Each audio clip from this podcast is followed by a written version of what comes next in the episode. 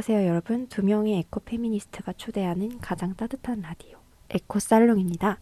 마포 FM 어플리케이션 시야를 검색해서 다운로드 하시면 앱에서도 들으실 수도 있고요.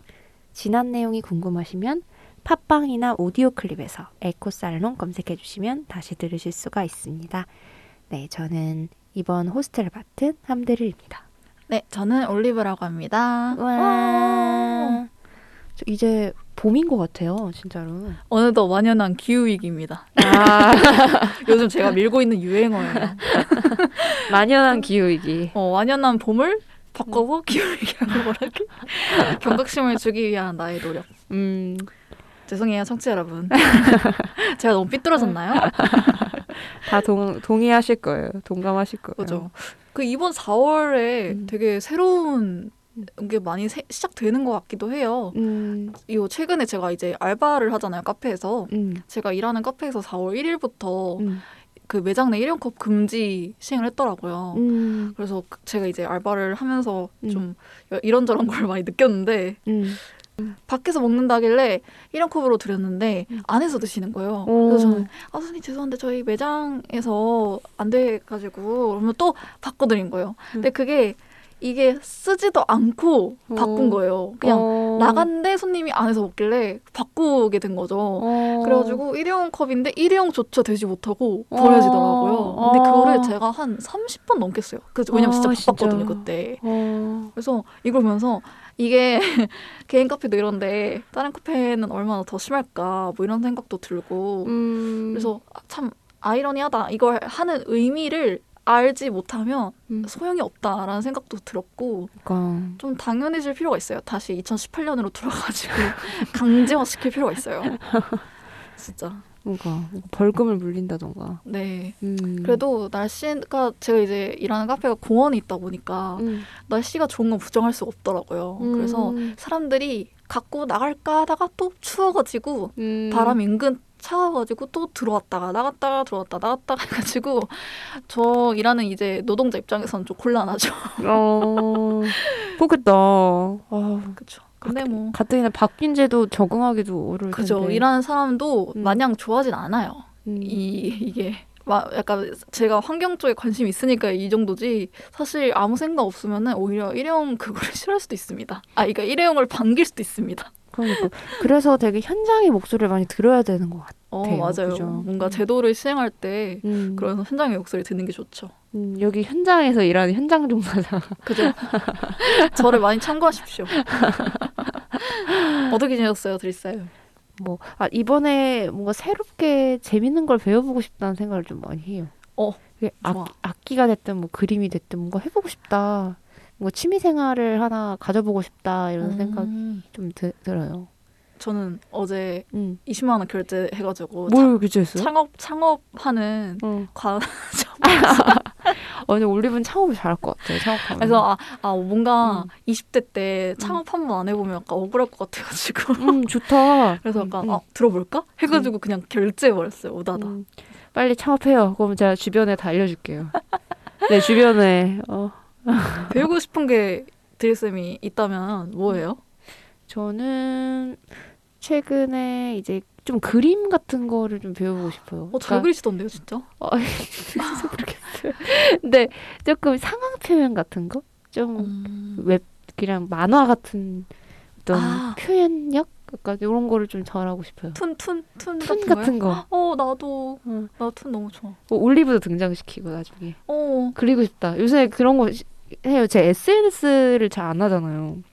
근데 아무래도 일할 때도 SNS를 많이 쓰게 되고 음. 또뭐 에코살롱 나중에 제가 시간 여유가 되면은 올리브랑 같이 좀 확장을 시켜야 되니까 SNS나 뭐 이런 걸 좀 잘하게 되고 싶다. 근데 오. 저 올리브처럼 이렇게 사진을 찍고 이렇게 올리는 거는 성향이 좀 안 맞는 거예요. 어, 어, 성향이. 그럼 뭔가 그림으로 표현해, 표현해 보면 어떨까? 그런 생각도 많이 들더라고요. 어. 생활에서 느껴, 느껴진 경험을 툰으로 표현해 볼까? 옆에 이제 음. 뭐 에코사로 녹음하는 날에 에피소드는 옆에다 올리브 막 이렇게 어.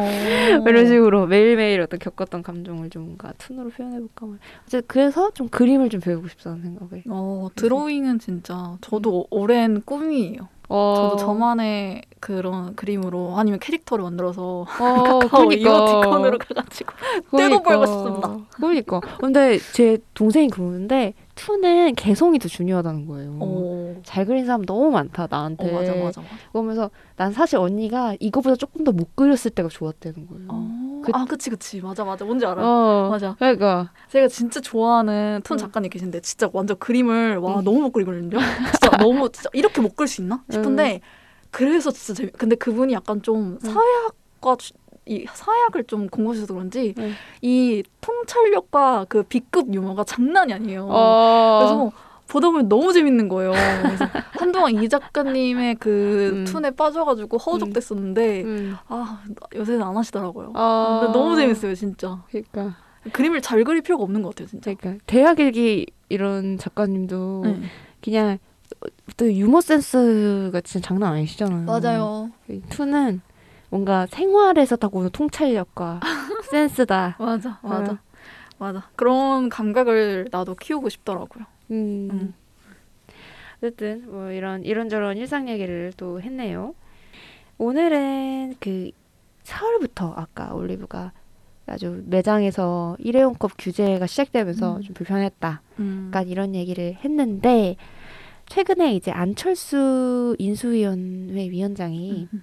이제 코로나가 코로나 19가 잠잠해질 때까지는 일회용 컵 규제를 유예하는 것이 좋다고 생각했다라고 발언했어요. 음.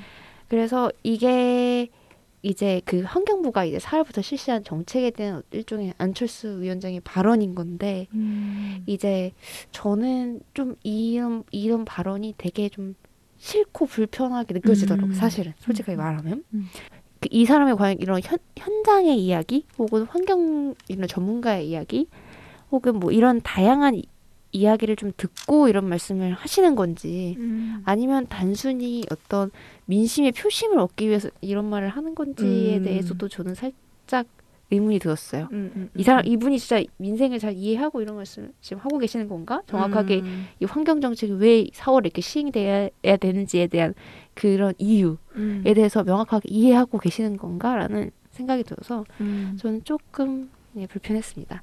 근데 어쨌든 올해 굉장히 많은 변화가 있잖아요. 네. 그래서 제가 간단하게 올해의 제도 변화 일회용품 관련해서 그거를 전반적으로 크게 소개를 해드리려고 해요. 일단 4월에 이제 발생했죠. 이 카페 내, 매장 내 플라스틱 일회용컵 사용 금지. 음. 그리고 이제 6월부터 일회용품 보증 금제 보금 보증 금제가 시행이 됩니다. 음. 음. 그래서 제가 알고 있기로는 한 매장이 한 160개 이상으로 저는 알고 있거든요. 음. 그래서 그 곳에 커피, 음료, 제과제빵, 패스트푸드 가맹점 사업자에게 일회용품 보증 금 제도가 시행이 돼요. 음. 그리고 11월에는 일회용품 규제 대상이 확대가 됩니다. 그래서 종이컵을 포함해서 일회용 플라스틱 빨대, 막대 이런 게 다 매장 내 음. 사용 금지가 되고 제과점이나 종합 소매업 이런 곳에 일회용 비닐봉투 사용 금지. 그리고 대규모 점포 예를 들면 뭐 뭐 뭐가 있을까요? 홈플땡스 뭐 이런 음, 음, 음, 음. 그런 데 있잖아요. 그런 데서 우산 비닐 사용 금지. 음. 이런 거 다 이제 금지됩니다.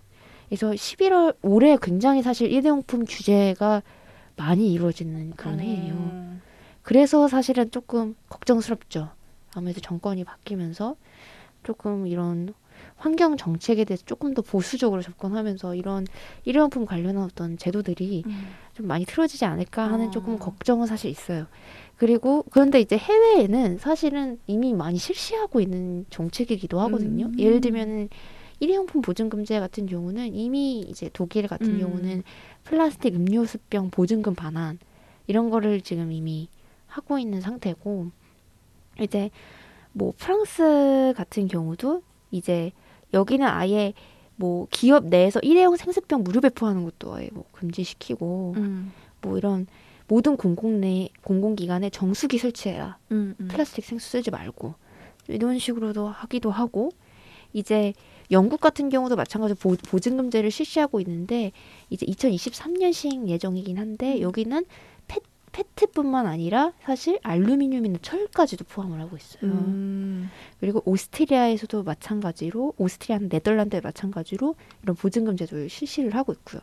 그래서 사실 유럽 국가들에서는 이미 실시가 잘 되고 있거나 혹은 이 실시될 예정의 사실 제도들이고 음. 저희보다 훨씬 엄격하게 플라스틱 세를 부과를 하고 있어요. 음. 그래서 우리가 이- 다른 나라는 뭐 코로나 아닌가, 코로나19 상황 아닌가?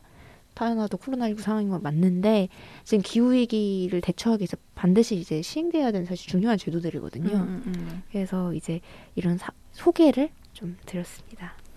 제가 독일에 여행을 갔었을 때 음. 이걸 써본 적이 있어요. 음. 보증금 반환 플라스틱 그 플라스틱에 담긴 물을 제가 샀다가 근데 거기는 플라스틱 재질도 진짜 특이한 게 되게 얇아요. 그래서- 음, 경량화를 시킨다고. 네, 그래서 하더라고요. 이 병을 잡고 뚜껑을 여는데 이, 너무 이 병이 병 부분이 몸통 부분이 너무 말랑말랑해가지고 뚜껑이 잘 안 열릴 정도로 진짜 음. 얇은데 그래서 이제 겨우 열고 이제 반환을 할 때 어디에나 되게 길가 어디에나 있었던 것 같고 특히 마트 근처에는 진짜 많이 있어가지고 저한테는 되게 편리하고 또 새로운 경험이었어요. 근데 이제 그 마을 사람들 이제 사는 사람들은 되게 당연하게 어디서든 반납할 수 있게 하다 보니까 좀 되게 좀 좋다 진짜 이런 거는 그런 생각이 들었는데 그게 한 5년 전인가? 저 여행 갔을 때가 3년 4년 전이니까 음. 근데 그러면 이제 지금은 더 발전했을 거 아니에요. 음. 그런 거 보면서 이미 선진국에서 많이 시도했고 그런 것들을 좀 사례로 보면서 배워가야 할 지점이 분명히 있는 것 같아요. 그래서 무조건 뭔가 물론 한국이 이제 로컬적으로 다른 부분이 있겠지만 이미 선진국에서 많이 했다는 이런 사례를 잘 보고 이제 한번 따라해 보면서 적용해 보는 게 저는 진짜 늦지 않았다고 생각을 해요. 그래서 너무 조- 좋은 방법인 것 같아요. 왜냐하면 설득하기엔 너무 늦어요. 음. 일단 시행해야 돼요. 음. 그게 빠른 것 같아요. 2018년에 우리가 일회용 컵 그 매장 내 사용 금지도 사실 모두의 동의를 얻- 얻은 게 아니라 일단 시행했더니 사람들이 적응을 잘했잖아요. 음. 이런 것도 저는 다 그렇게 되지 않을까 싶어요. 음. 네. 그리고 네, 이제 마지막으로 막 그 이런 일, 일회용품 이슈 외에도 사실 올해 좀 해야 반드시 했어야 되는 좀 막혔던 이슈들도 있어요. 예를 들어 음. 포장재 같은 경우는 이제 예를 들어 이중 포장 문제도 있잖아요. 박스 안에 박스가 있다던가 사실 그런 걸 다 금지하는 그런 정책이 원래 시행되기로 했었는데 미뤄지다가 올해 되기로 했었거든요.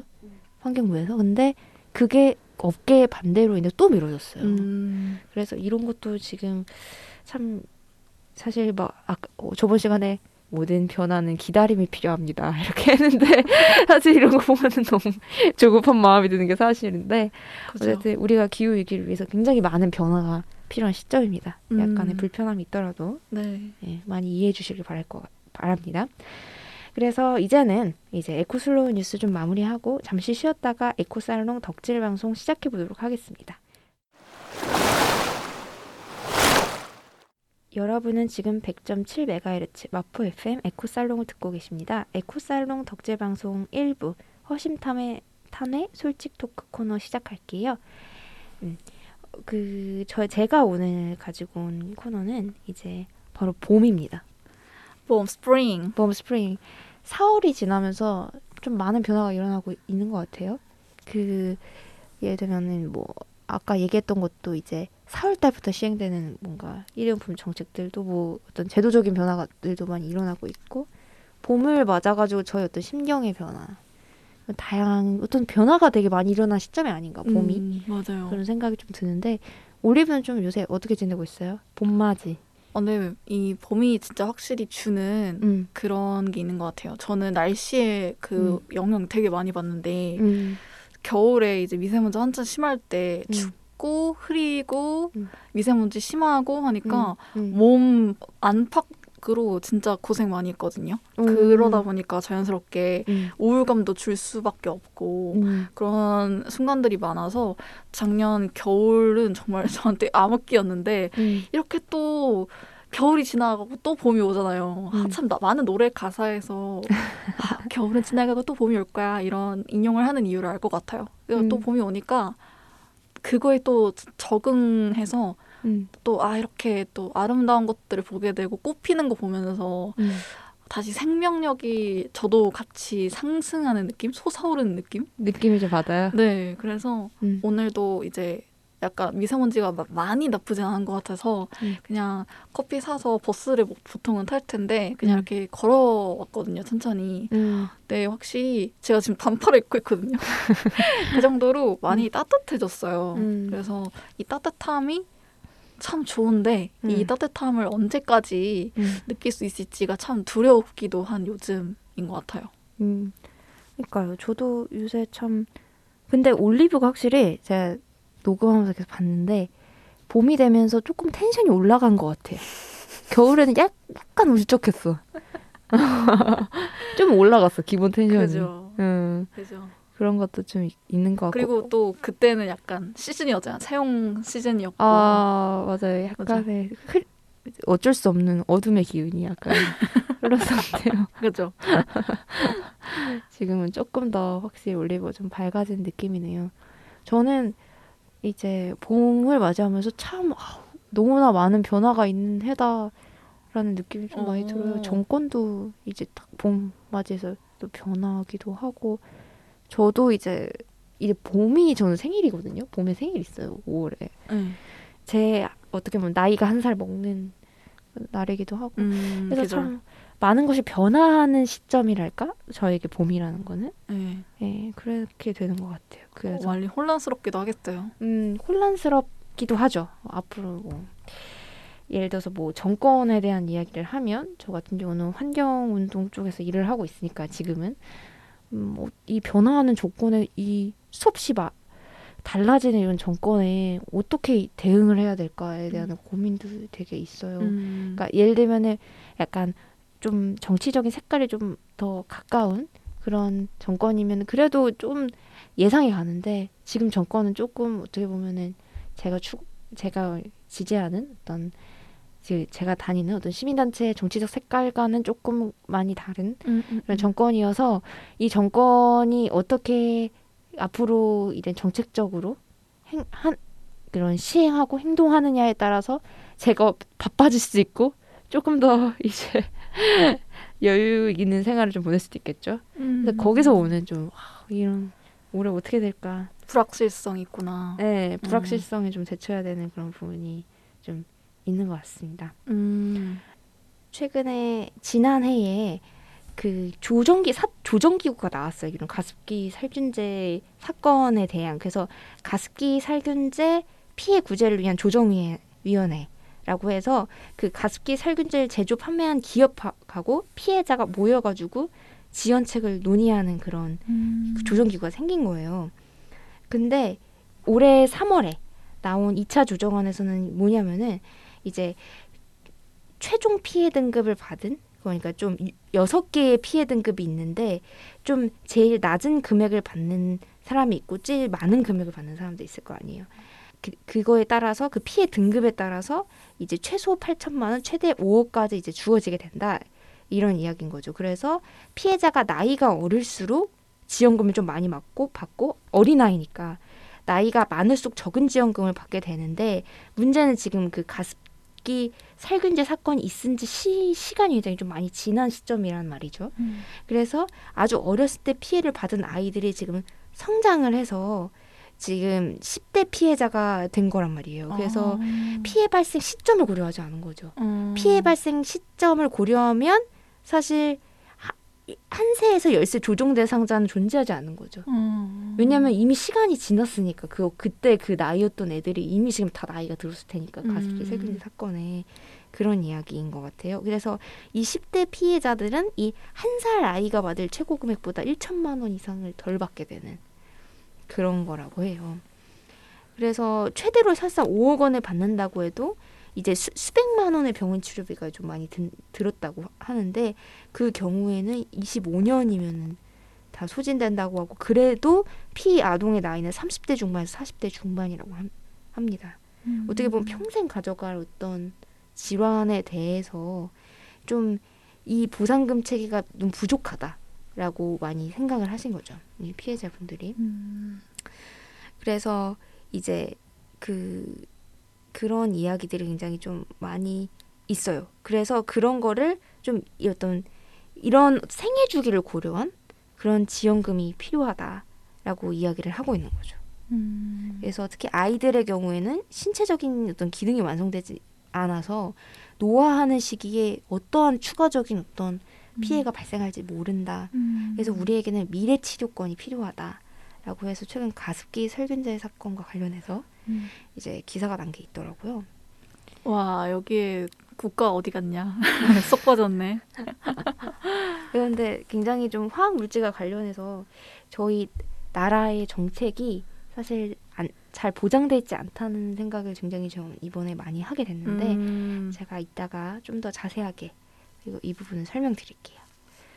뭔가 음. 이 보상 체계 얘기하면서 또 든 생각은 네네. 돈도 도- 돈이지만 이 사람들을 뭔가 테두리를 좀 법적으로 보장해주거나 네. 문화적으로나 사회적으로나 네네. 울타리를 이제 둘러싸고 감싸 안아줄 만한 어떤 그런 게 있나 싶은 음. 생각도 들어요. 요새 질병과 돌봄에 대해서 굉장히 관심이 음, 많은데 음, 그러니까 그 사람들은 이제 남겨진 사람들인데 음, 이러, 이런 사건에 관심을 여전히 갖는 사람들이 많이 없고 음, 또이 가습기 살균제 사태가 얼마나 막심한 피해를 줬는지 모르는 사람들도 많잖아요. 시간이 지날수록 점점 잊혀지다 보니까. 그런 이야기죠. 근데 음. 화학 문제는 어떻게 보면 진짜로 기후 위기랑 좀 비슷하게 당장은 보이지 않지만 음. 느껴지지 않지만 미래 어떤 일이 발생할지 모르는 음, 굉장히 위험한 환경 문제인데 음, 그게 단지 지금 중요하지 않고 지금 나한테 즉각적인 손해를 주지 않는다는 이유로 음, 그렇게 지원금을 매기기도 하고 음, 사람들 자체도 경각심을 크게 갖지 않는 것 같기도 해요. 음, 미세먼지도 보면은. 음, 그래서 참 저는 이 미세먼지로 천식 증상이 좀 심해진 사람으로서 음, 화학 무- 물질 이런 음. 대기 오염 이런 거에 관심이 되게 많다 보니까 음, 이런 것도 꼭 얘기를 해봤으면 좋겠어요. 음, 네, 좋습니다. 음, 네, 그 미세먼지 관련해서도 조금 하면 좋을 만한 이야기가 있는데 좀 뒤에 음. 좀 이야기를 하, 면 좋을 것 같아요. 허심탄회 솔직 토크 예, 여기까지 하고요. 다음 음악을 듣고 다음 코너 시작하도록 하겠습니다. 그 이번에는 함드릴의 픽 코너 예, 다시 시작하도록 하겠습니다. 오늘 추천할 책은 침묵의 봄이라는 책이에요. 사실 이 침묵의 봄 60주년이라고 하더라고요. 음. 올해가 그 침묵의 봄이라는 책을 좀 처음 들어보시는 청취자분들도 있을 텐데 간단하게 제가 소개를 해드리겠습니다.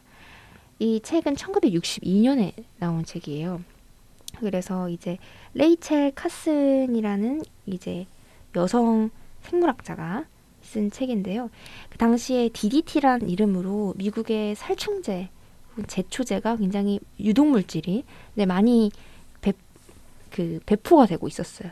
그러면서 생태계를 굉장히 망가뜨리고 있었는데 사람들은 사람들과 정부 그리고 이제 이런 기, 이런 기업들은 전혀 그 위험성을 이제 잘 시민들에게 알리지 않고 정보를 숨기려고 하고 이런 레이, 이런 거에 대해서 목소리를 내는 레이첼 카스, 카슨과 같은 어떤 생태학자들을 굉장히 공격하고 약간 이런 상황 속에서도 이게 레이첼 카슨이 이 침묵의 봄이라는 책을 냈습니다. 사실 이 레이첼 카슨이 이런 지피를 활동을 할 때 유방암을 많이 앓고 계셨다고 음. 해요. 이것도 일종의 이, 이 화학 물질의 어떤 영향으로 보는 그런 경우 사람들이 많은데 어쨌든 이런 굉장히 어떤 신체적인 곤란 그리고 주변에 어떤 굉장히 공격을 많이 받았다고 해요. 당대 속에서도 진실을 이야기하고 그리고 세상을 바꿨던 음. 책입니다. 그래서 이 DDT는 되게 유명한 약물이죠.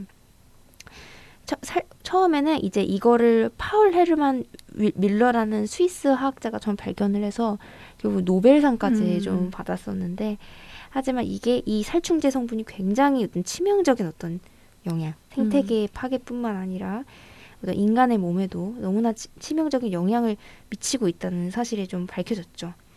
그래서 이제 예를 들면은 인간의 또 암이라던가 음. 온갖 어떤 질환을 일으킨다는 사실이 밝혀져서 결국 이제 지금은 굉장히 금지된 약물 중에 하나가 됐는데요. 어쨌든 이런 레이첼 카슨의 침묵의 봄 읽으면서 좀 어떤 생각이 드셨는지 좀 올리브 의견이 좀 묻고 싶네요. 저는 침묵의 봄 읽으면서 음. 약간 와 이렇게 당연한 걸 그때 몰랐구나 이런 생각이 좀 많이 60년 전에 있었던 예. 일인 거죠. 들었던 것 같아요. 이 제가 대표적으로 음. 좀 레체 칼슨 하면 전 긴즈버그 대법관도 생각나거든요. 음. 그러니까 그때 지금은 당연한데 그때는 당연하지 않았던 거를 음.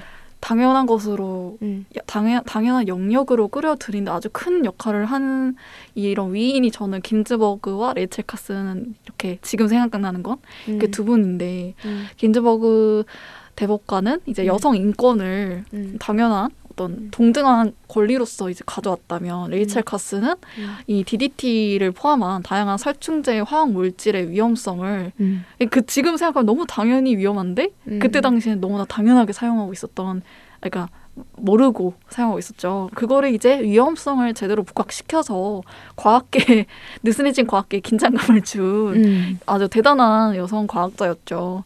저는 그걸 그래서 그런지 이 책을 읽으면서 와 이렇게 당연한 거를 음. 그때는 정말 마구마구 뿌려댔었구나 이런 생각도 들었고 어렸을 때 저희 특히 여름철에 아주 음. 벌레들이 이제 기승을 부릴 때 음. 그때 이제 차들이 돌아다니면서 막 하얀 그런 가스를 내뿜잖아요. 네. 그때 어렸을 때 아무것도 모르고 그거 뒤에 서서 그 가스를 아주 다량 흡입하면서 뛰어다니는 음. 그런 적이 있었거든요, 제가. 음. 지금 생각하면 많이 음. 소름이 돋고 음. 또 이게 만약에 더 옛날이었으면 1940년대였다면 음. 아예 제가 이 세상에 없었을 거란 생각도 들면서 음.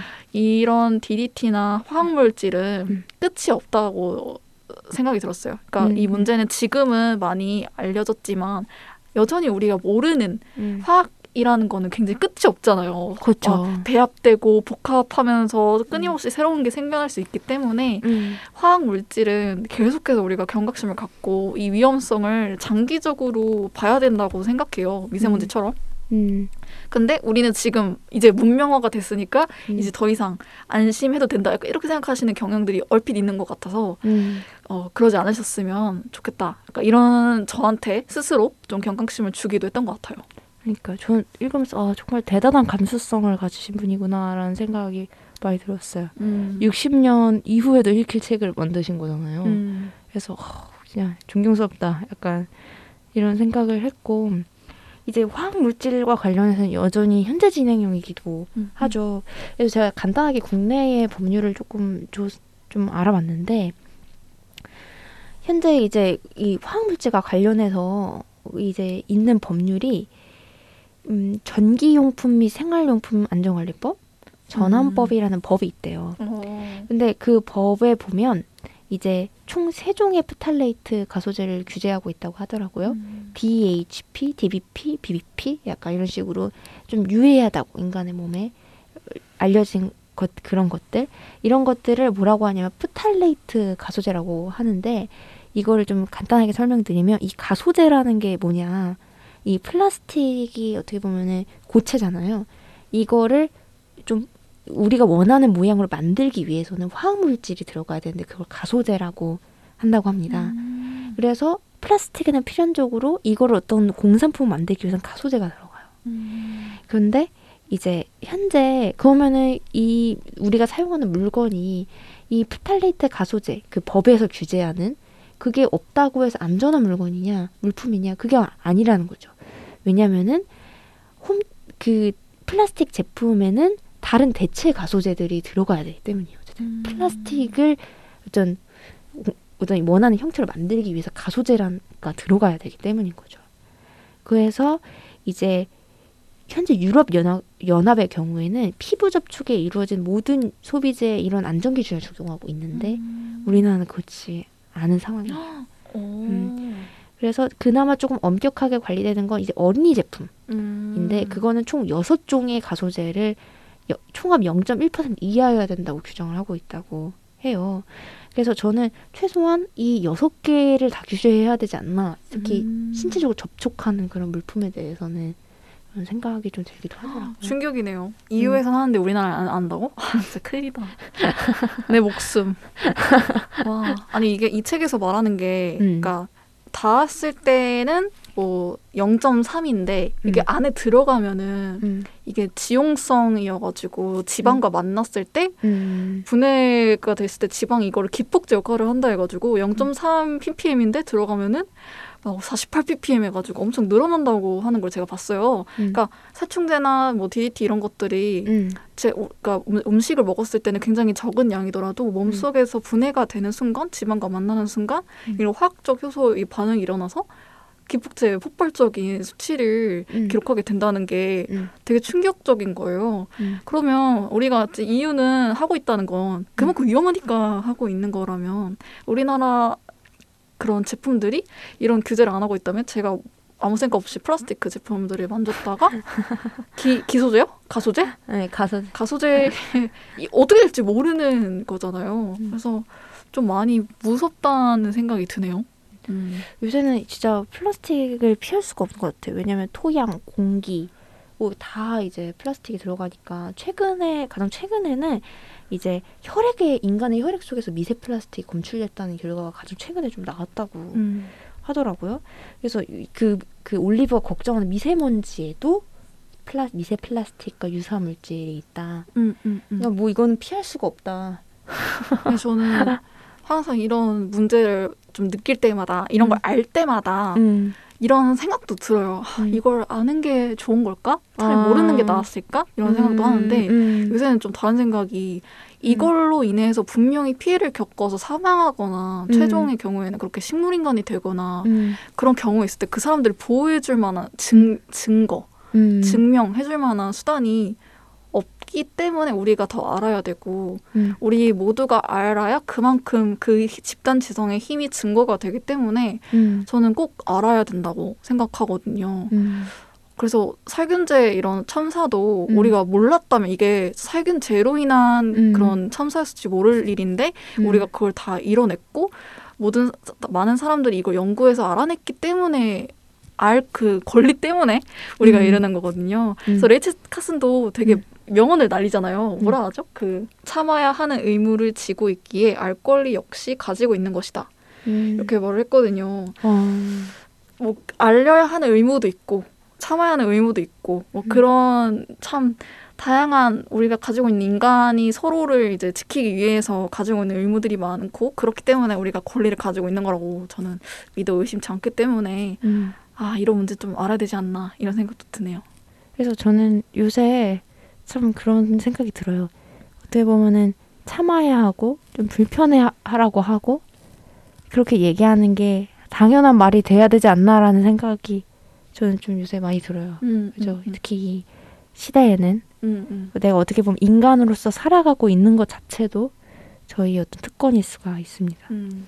이런 생각을 많이 했고요.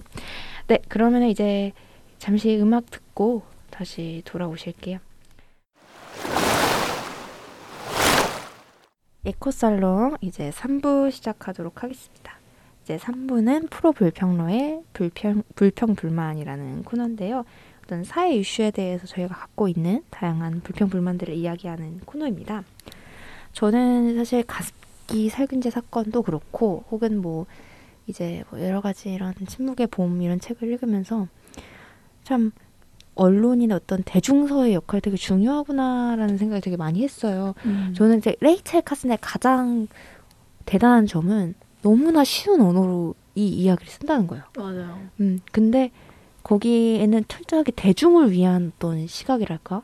어떻게 보면 주류 그 당시에 과학 주류 과학계에 있는 게 아니라 아웃사이더로서 대중을 위한 글을 썼던 사람이기 때문에 대중을 위한 글을 쓴 과학자이기 때문에 이런 시선으로 글을 쓸수 있지 않았나 음. 싶거든요. 그래서 어떻게 보면 대중들한테 이렇게 어떤 게뭐 화학 물질이 됐든 어떤 환경 문제가 됐든 어떤 알 권리를 보장하는 게 되게 중요한 작업이구나. 음. 라는 생각을 많이 해요. 근데 저는 가끔 이런 취약계층의 경우에는 이런 이슈에 대해서 많이 소외되어 있지 않나라는 생각이 좀 많이 들거든요. 음. 예를 들어서 뭐 대표적으로 기후위기 이슈도 저 마찬가지라고 생각을 하는 게 최근에 그 간단하게 뭘 하나 소개를 해드리면 기후위기와 인권에 대한 어떤 동향 조, 그 조사를 한 최근에 국내 조사 결과가 있었어요.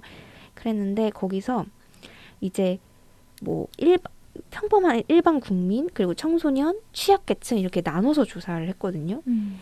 이제 농민이라던가 아니 어업에 종사하시는 분들이라던가 뭐 야외 노동을 하고 계시는 분들이라던가 이런 분들이 좀 기후위기 취약계층으로 음. 포함이 돼서 이제 실태 조사를 했는데 실제로 이분들이 기후위기의 원인, 뭐 대응 방안 그리고 인권에 이 기후 변화가 실제 인권에 어떤 영향을 미칠 수 있는지에 대한 영향 음.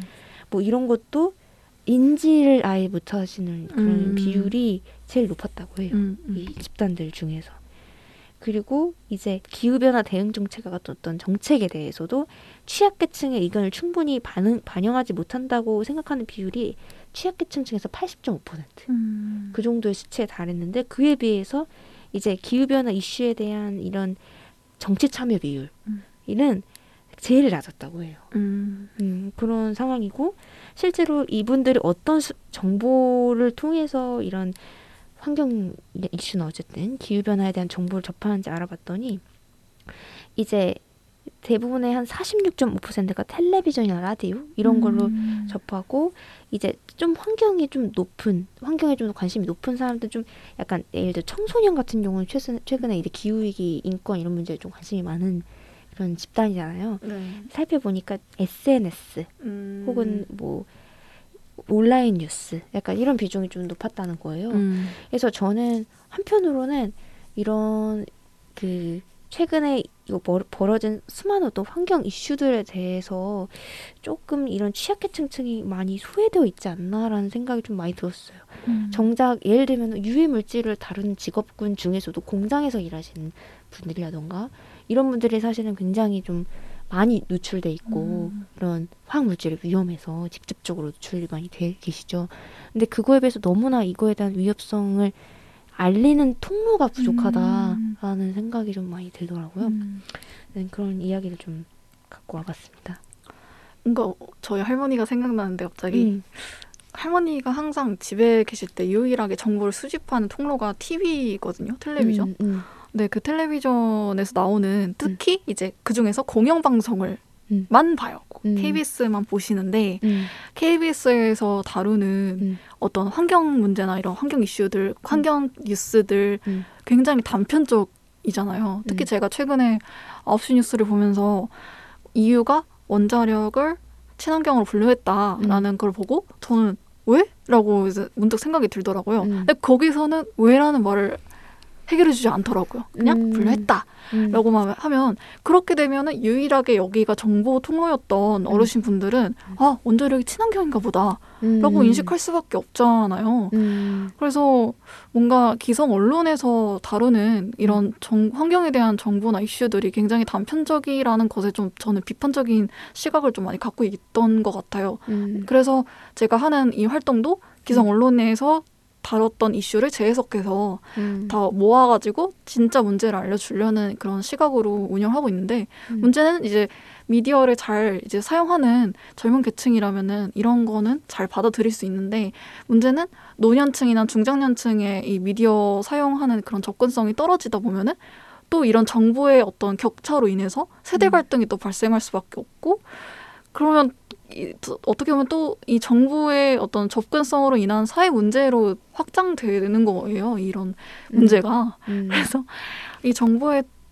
격차가 참 많이 위험하구나. 음. 그렇다면 우리는 어떻게 하면 이 정보를 더 누구나 접근 가능하고 누구나 이제 닿을 수 있도록 하는 방법이 무엇인지를 공부하는 게 저는 국가의 역할이라고 생각도 들고 음. 또 지금의 방송국, 기성 언론의 역할이라고도 생각을 하거든요. 또 음. 우리가 같이 고민해 봐야 할 지점이기도 하고요. 음. 그래서 저는 요새 미디어에서 아무래도 운영을 종사하고 있고 이러다 보니까 이런 쪽에 제일 관심이 많은 것 같아요. 정보의 격차 이런 거. 그러니까요. 결국 당사자들의 목소리가 정치적으로 반영이 돼야 되는 건데 예를 들면 뭐 가습 가습기 살균제 사건에서도 결국 크게 목소리를 내신 거는 피해 당사자분들 이셨고 네, 많은 화학 물질 이슈에서 이제 물론 시민 사회의 힘도 컸지만 그런 피해 당사자분들을 용기를 내가지고 좀 목소리를 내주셨기 때문에 좀 같이 싸- 싸워주셨기 때문에 많은 변화가 사실 일어난 건데 음. 결국 이런 앞으로 뭐 유해 물질뿐만 아니라 다양한 어떤 환경 이슈에 있어서 그분들의 목소리를 어떻게 이런 정치 현장 그리고 진짜 많은 대중들한테 이제 음. 끌어내서 알릴 음. 것인가가 음. 앞으로 이렇게 진짜 많이 고민해야 되는 이야기인가 아닌가라고 생각해요. 그래서 음. 참 저도 잘 안 되는 건데 텍스트로 사람을 이해하지 않고 그 사람의 어, 사람을 직접 발로 뛰고 찾아가고 들으려고 하는 그런 게 좀 많이 필요하겠다. 어, 그게 쉽지 않죠. 쉽지 않은데 많은 용기가 필요한 거잖아요. 찾아가서 음. 맞아요. 문을 두드리고 해야 되는데 진짜 그게 앞으로 언론 이런 혹은 뭐 사회 운동을 하든지 언론 하든지 중요한 역할이겠다라는 생각이 좀 많이 들더라고요. 근데 올리브도 올리브는 되게 그런 면에서 훨씬 저 저보다 용기 있는 분 아니세요? 아니, 저도 음. 아, 약간 진짜 이건 진짜 어려운 문제인 것 같아요. 그러니까 음. 당사자의 목소리를 듣는다는 게 음. 인력도 많이 들고 인건비도 많이 들고 음. 기성 언론도 다 그러지 않는 이유가 있, 는것 같아요. 돈이 음. 많이 드니까 그리고 돈에 음. 드는 것에 비해 지원해 주는 게 많이 없으니까 음. 밀어주지도 않고 음. 그래서 다 어떤 이슈가 나오면 다 같이 그 이 이슈를 가지고 돌려 음. 돌려서 기사를 올리는 그런 것들이 나올 수밖에 없는데 음. 이런 구조적인 일, 일에 대한 문화도 참 문제고 음. 어떤 문제가 하- 단편적이지가 않더라고요. 음. 미디어 업계 노동 구조부터 시작해서 음. 또 그렇게 하다 보면은 진짜 끝이 없는데 음. 확실히 그런 들쌤 말씀하신 것처럼 그런 음. 고민은 해야겠죠. 네. 음. 여러분은 지금 100.7MHz 마포 FM 에코 살롱을 듣고 계십니다. 이제 오늘의 마지막 코너 eco summary만을 남겨두고 있는데요. 좀 오늘 어떠셨어요, 올리브? 제가 최근에 그 탄소 사회의 종말이라는 책을 읽었는데 그 되게 너무 좋았어가지고 거기서 발췌한 문장 하나를 좀 말씀드리자면 한국인은 성장이 행복을 가져다 줄 것이라는 성장주의적 가치관에서 벗어나야 하고 우리의 가장 큰 취약점인 한- 함께 사는 문제들을 풀어내야 한다라고 말했어요. 그래서 우리가 아까 3부에서 어떤 정보의 결여라든지 격차라든지 이런 것도 얘기했었고 인권적인 측면에서 기후 변화를 또 얘기했었고 또 1부, 2부에서는 어떤 화학 물질 그리고 우리가 그 화학 물질에 대해서 잘 모르고 있다는 그런 사실과 그리고 화학 물질을 둘러싼 다양한 사건들이 있었는데 어 결국에는 아까 가습기 살균 이제 참사도 있었지만 우리가 함께 사는 그 영역에서 일어나고 있는 모든 사건들이잖아요. 기후 변화도 우리가 살고 있는 그 사회 안에서 일어나기 때문에 재난이라고 하더라고요. 지구는 멀쩡한데 그걸 겪는 우리 인류의 위기 때문에 기후가 음. 위기라고 말을 하는 것처럼요. 그래서 어, 이 문장을 통해서 제가 오늘 방송을 통해서 또 여러분들한테 전하고 싶은 메- 메시지는 결국에 우리에게 중요한 것이 무엇인가? 성장인가? 혹은 개개인의 자유인가? 존엄성인가? 혹은 뭐 함께 사는 문제들을 이렇게 풀어내는 것인가? 이런 것들에 대해서 생각해 보시면 어떨까? 이런 마음에 오늘 방송 되게 재미있게 들었던 것 같습니다.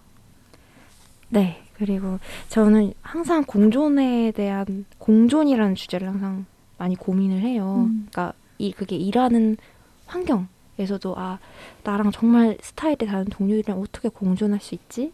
혹은 이거는 팟캐스트 하면서도 마찬가지죠. 올리브랑 저랑 스타일 다른 면도 많고 서로 막 되게 바쁘고 힘들 때도 많고 근데 어떻게 잘 같이 나아갈 수 있지? 뭐 그게 뭐 가족도 될 수도 있고 이 세상도 될 수도 있고 항상 공존에 대한 문제를 많이 고민하고 있는데 이걸 참 들으면서 너무 안타깝고 아픈 마음도 참 들었어요. 어떻게 음. 인, 참 인간이라는 종이 너무나 많은 해악을 끼친다. 특히 침묵의 보험 읽으면서 너무 마음이 많이 아팠는데 음. 저는 인간을 어떤 배제시키는 방식으로 살충제로 인해서 벌레를 배제시켰던 것처럼 인간이라는 어떤 존재를 배제시키는 방식으로 뭔가 이게 공존이 일어나는 것라고는 생각하지 음. 않아요. 그래서 기- 그게 인간이란 종이 기후위기를 초래한 종이라고 할지라도 음. 분명히 저희는 함께 공존할 수 있는 방법이 있을 겁니다. 음. 그걸 함께 많이 고민해보는 에코살롱이 되었으면 좋겠습니다.